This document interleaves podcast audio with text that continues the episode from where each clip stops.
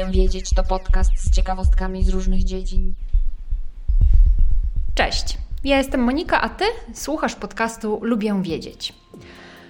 Dzisiaj nadszedł czas na podsumowanie roku 2019, czyli roku mijającego. Oczywiście podsumowanie naukowe ma się rozumieć, no bo jest to podcast, lubię wiedzieć, z ciekawostkami naukowymi. A więc dzisiaj dowiesz się, co ciekawego wydarzyło się w nauce w tym mijającym roku. O niektórych wydarzeniach już wspominałam na tym podcaście w poprzednich odcinkach, ale nie o wszystkich wydarzeniach mówiłam. E, w ogóle nie wspomniałam na przykład o nagrodach Nobla w dziedzinach naukowych, dlatego zapraszam do słuchania dalej. Silent scan. Sam początek roku 2019 był bardzo obfity w wydarzenia, przynajmniej w takie wydarzenia, które mnie interesują. I w ogóle ta lista, którą za chwileczkę wysłuchacie, to będzie lista oczywiście moja, zupełnie subiektywna lista, ponieważ z wielu ogromnej listy wydarzeń naukowych, tego mijającego roku wybrałam te, które dla mnie są najciekawsze, które mnie się wydają najbardziej obiecujące, na przykład na przyszłość, i takie, które mnie po prostu najbardziej zainteresowały. Także już nie przedłużam i zaczynam sam przegląd wydarzeń. I tak jak wspomniałam, początek roku 2019 był obfity w wydarzenia, które mnie wyjątkowo ciekawiły. Otóż 1 stycznia sonda kosmiczna New Horizons dotarła do Ultima Thule. Ultima Thule to jest taki obiekt za Neptunem w pasie Kuipera i jest to najdalszy obiekt w systemie słonecznym, obok którego przelatywała kiedykolwiek jakakolwiek sonda kosmiczna. O tym wydarzeniu, o Ultima Thule w ogóle robiłam osobny odcinek tego podcastu, więc jeżeli jesteście zainteresowani, to szukajcie gdzieś właśnie w okolicach początku roku 2019. Tam na pewno znajdziecie ten odcinek. I jeszcze taka ciekawostka językowa w sprawie Ultima Thule. Nazwa obiektu Ultima Thule była nazwą tymczasową, a na stałe obiekt nazywa się Arrokotch. Zespół misji New Horizons za zgodą starszyzny plemienia Powatanów, są to Indianie Ameryki Północnej, zaproponował mm, nadanie obiektowi właśnie temu kosmicznemu nazwy Arrokotch, która to nazwa oznacza niebo w języku algonkińskim. Jest to właśnie język Indian zamieszkujących tereny obecnej Kanady. Międzynarodowa Unia Astronomiczna zaakceptowała tę nazwę, która stała się oficjalną nazwą obiektu. Więc obecnie zamiast Ultima Thule mówimy Arrokotch. Jest to według mnie dość trudna nazwa i łatwiejsza do wymówienia była Ultima Thule, no ale trzeba zaakceptować decyzję Międzynarodowej Unii Astronomicznej. 2 stycznia, następny dzień, opublikowano wyniki badań, które już jednoznacznie wskazują na fakt, że topniejące lodowce na Grenlandii uwalniają ogromne ilości metanu, czyli gazu, które zwiększa efekt cieplarniany. I w ogóle tych wydarzeń takich dotyczących katastrofy klimatycznej na naszej Ziemi w roku 2019 było bardzo, bardzo dużo. To jest jedyne wydarzenie które umieściłam tutaj na swojej liście z tych właśnie wydarzeń informujących o katastrofie klimatycznej. E, I umieściłam je tylko i wyłącznie dlatego, żeby zwrócić Waszą uwagę na ten problem. Natomiast to nie są tak naprawdę żadne odkrycia naukowe sensu stricte, tylko są to odkrycia um, takie informacyjne, no, że niestety źle się dzieje, że powinniśmy przedsięwziąć jakieś działania zapobiegające temu, tej katastrofie klimatycznej. Natomiast dalej na liście już nie będę informować o tym, co się działo pod względem właśnie tych odkryć dotyczących katastrofy klimatycznej. 3 stycznia chińska sonda kosmiczna wylądowała na Księżycu. Co więcej, na jego ciemnej stronie. I o tym też wspominałam na którymś e, z e, odcinków tego podcastu. Udało się Chińczykom zasadzić ziarna bawełny w cylindrze biosferycznym właśnie na Księżycu.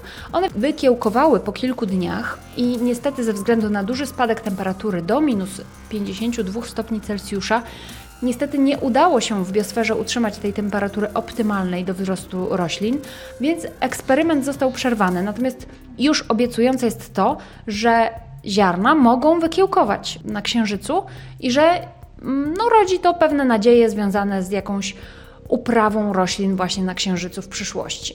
3 lutego z kolei naukowcy ogłosili wyniki badań, w których udowodnili, że iryt połączony z albuminami, są to takie białka znajdujące się w osoczu krwi, tworzą cząsteczkę będącą fotouczulaczem. a fotouczulacz jest to substancja zwiększająca wrażliwość skóry na nadfiolet. I ta właśnie cząsteczka, która powstaje z połączenia albumin z irydam, może penetrować komórki rakowe, które po naświetleniu w procesie zwanym fotochemioterapią niszczą komórki rakowe. No więc całe to odkrycie i to ogłoszenie tego odkrycia, wszystkie te badania są po prostu bardzo optymistyczne, jeżeli chodzi o leczenie raka w przyszłości. 21 lutego SpaceX, czyli prywatna firma, wystartował sondę Beresheet, która ma dotrzeć na Księżyc i jest to pierwsza na świecie prywatna misja księżycowa.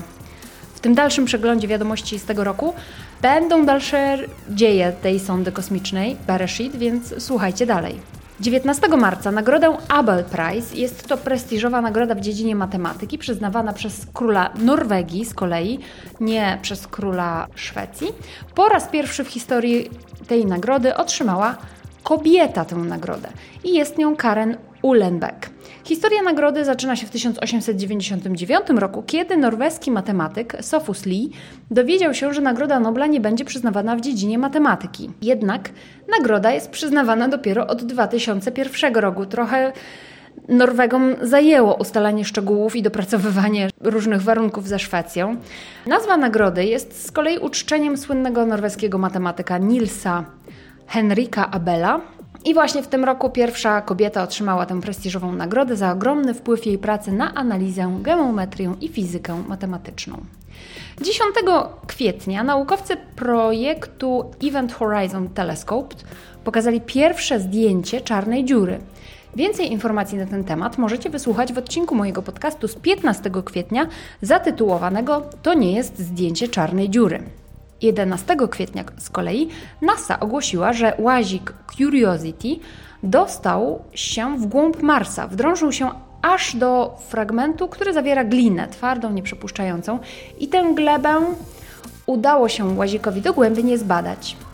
Ja o tym wspominałam, ponieważ nie sam łazik Curiosity wdrążył się w glebę Marsa.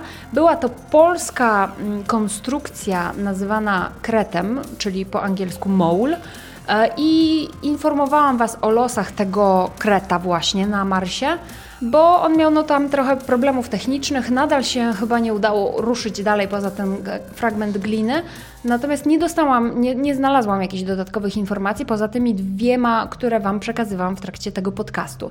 Tego samego dnia, czyli 11 kwietnia, sonda kosmiczna Beresheet niestety rozbiła się na Księżycu z powodu błędu technicznego, który wyłączył jej główny silnik. 12 kwietnia z kolei NASA ogłosiła wyniki badań medycznych, w których wzięło udział dwóch bliźniaków. Jeden z nich, astronauta, spędził w kosmosie rok, a drugi pozostał na Ziemi. Badanie porównawcze wykazało długotrwałe zmiany, także zmiany w DNA oraz w percepcji um, tej, tego astronauty. No i okazuje się, że to nie jest aż tak bezpieczne, jak się wydawało do tej pory. To porównanie wykazało spore problemy właśnie, które mogą się wiązać z przyszłymi misjami w kosmosie. 23 maja astronomowie podali do wiadomości odkrycie dużej ilości wody na północnym biegunie polarnym Marsa. 22 czerwca naukowcy pracujący z łazikiem Curiosity na Marsie poinformowali o odkryciu dużej ilości metanu z kolei. Metan może wskazywać na obecność życia, ale nie musi. Może także być produktem procesów geologicznych wyłącznie. 10 lipca antropolodzy ogłosili, że odkryta jakiś czas temu czaszka w greckiej jaskini Apidima liczy sobie 210 tysięcy lat i należy do Homo sapiens. A to oznacza, że gatunek ludzki wyemigrował z Afryki znacznie wcześniej niż sądzono i zaszedł znacznie dalej niż do tej pory właśnie uważano. 5 sierpnia naukowcy poinformowali, że kapsuła z sondy kosmicznej Beresheet, która rozbiła się na powierzchni Księżyca w kwietniu, zawierała niesporczaki. Miałam o nich także odcinek na podcaście z 12 sierpnia w tym roku.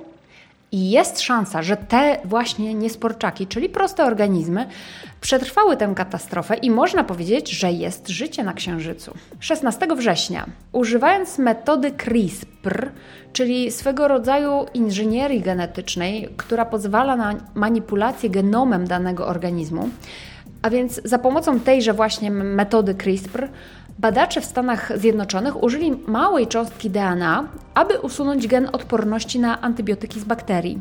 I to jest bardzo, ale to bardzo obiecujące, ponieważ mamy problemy z bakteriami, które są odporne na wszelkiego rodzaju antybiotyki, i to po prostu daje nam taką nadzieję, że w przyszłości może będziemy w stanie odwrócić ten proces uodparniania się bakterii na różnego rodzaju antybiotyki.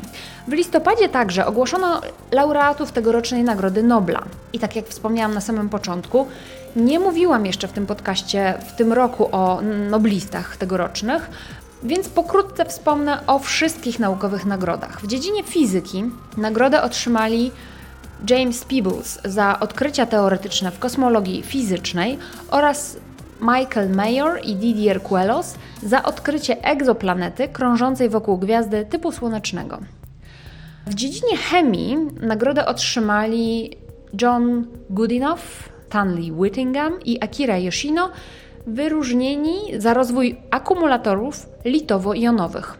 W dziedzinie medycyny i fizjologii nagrodę otrzymali William Kellin Jr., Sir Peter Radcliffe i Greg Semenza. Otrzymali wyróżnienie za odkrycie sposobu, w jaki komórki wykrywają stężenie tlenu i dostosowują się do jego zmiennego poziomu. A w dziedzinie ekonomii Abhijit Banerjee, Esther Duffio i Michael Kremer otrzymali wyróżnienie za badania nad praktycznym sposobem albo nad praktycznymi sposobami łagodzenia skutków ubóstwa. 27 listopada ogłoszono odkrycie w południowych Chinach organizmu nazwanego kawasfira albo kaweasfira. Nie do końca wiadomo, co to jest. To wielokomórkowy organizm odkryty w skale liczącej ponad 600 milionów lat.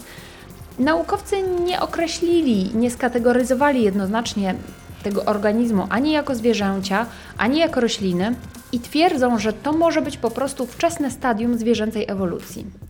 5 grudnia badacze Muzeum Historii Naturalnej z California Academy of Sciences odkryli, ogłosili właściwie odkrycie w tym roku 71 nowych gatunków roślin i zwierząt, w tym 17 ryb, 15 gekonów, 8 roślin, 6 morskich ślimaków, 5 pająków, 5 ryb, 5 jaszczurek, 3 mrówki, 2 osy, dwa rodzaje mchu, dwa korale i to tyle. 11 grudnia naukowcy ogłosili odkrycie rysunków naskalnych w centralnej Indonezji, których szacunkowy wiek oceniany jest na około 44 tysiące lat.